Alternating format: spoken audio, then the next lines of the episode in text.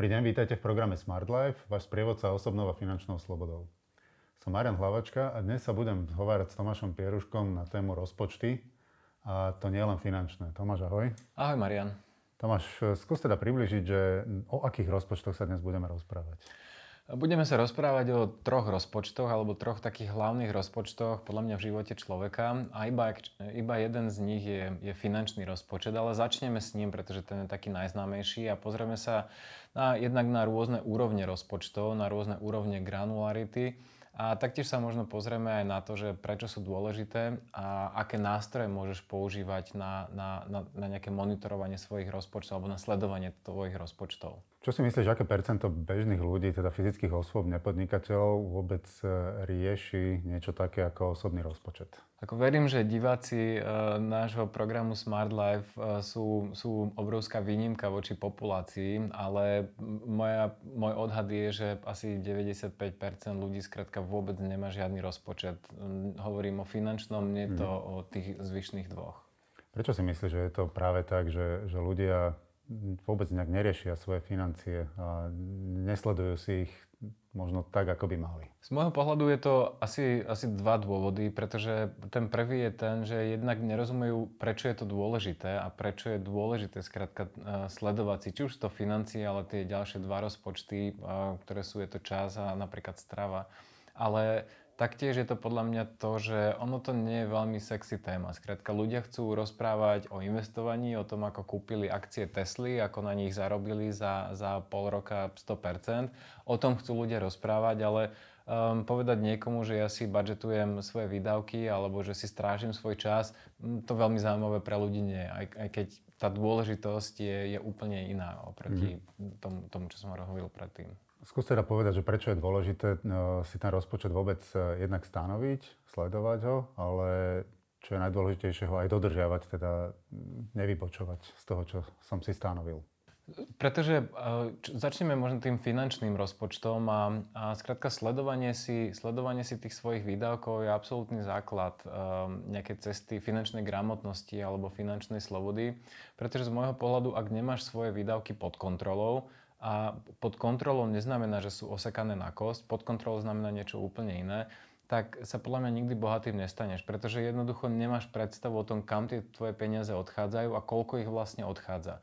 Takže toto je taký hlavný dôvod, je to, je to hlavne to trekovanie, sledovanie toho, že na čo vlastne tie peniaze používam, kam mi odchádzajú a mať o tom skrátka prehľad, aby to nebola taká, taká čierna skrinka, že niečo mi tam príde a niečo mi stadiaľ odíde, ale neviem vôbec, aký je tam možno rozdiel medzi tými dvoma číslami. Čiže častokrát sa asi stávajú aj prípady, že ľudia jednoducho nezarábajú málo, zarábajú dobre, ale stále majú pocit, že im, že im tie peniaze nejakým spôsobom chýbajú a majú ich nedostatok. Presne ako hovoríš, väčšina ľudí pozná prípad Mikea Tysona alebo Barta Reynoldsa, ktorí zarobili 100 milióny dolárov počas svojich kariér a napriek tomu o všetko prišli a skončili v bankrote.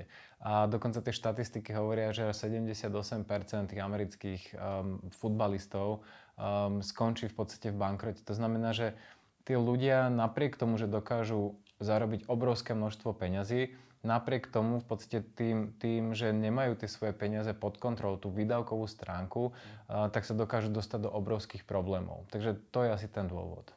Tomáš, máš nejaký recept, že ako dostať výdavky pod kontrolu? Začal by som možno takým, takým, taký, takou štruktúrou alebo tak, tak, takým formátom toho, že ako na to. Um, ten, ten koncept je postavený na takých štyroch fázach. Tá prvá je plánovanie, potom je to monitorovanie, potom je to vlastne stanovovanie si cieľov alebo riadenie toho. No a tá posledná fáza sú tzv. cheat days alebo, alebo tie podvádzacie dni a pravidelná kontrola. No, dobre, začneme teda stanovením tých cieľov.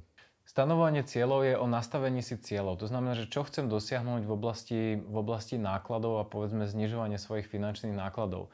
Ehm, na začiatku roka si človek môže stanoviť, ehm, že chce skrátka míňať počas svojho mesiaca alebo ušetriť počas mesiaca 5, o, o 5 alebo 10 viac ako doteraz.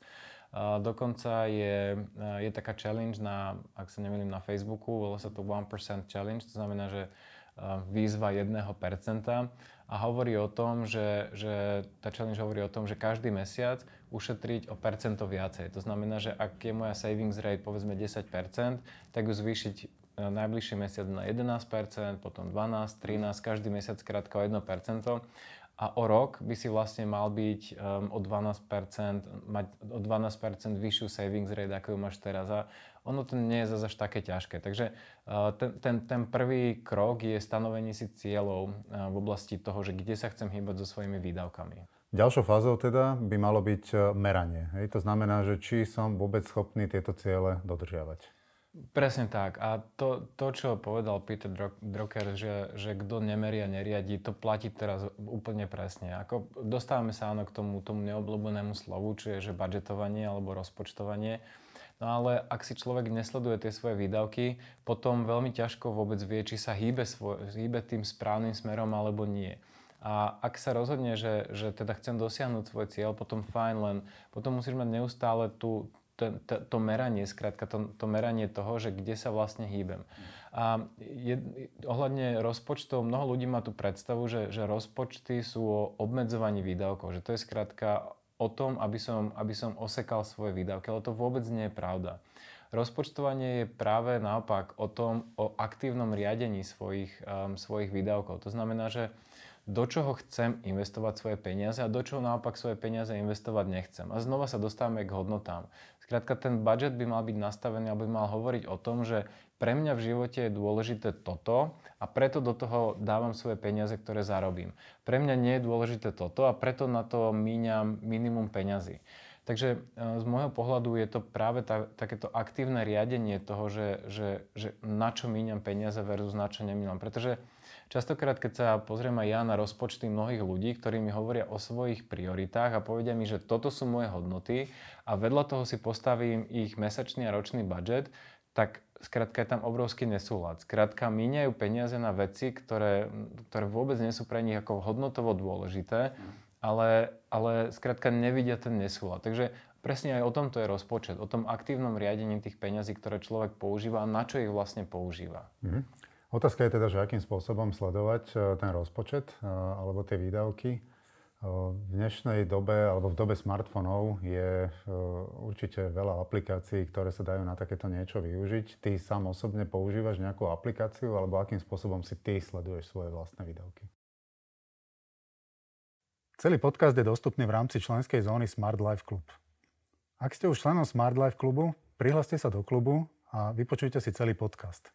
Ak ešte nie ste členom Smart Life klubu, objednajte si prosím členstvo na www.smart-life.sk cez hlavné meno v časti produkty a služby. Ďakujeme za váš záujem o program Smart Life.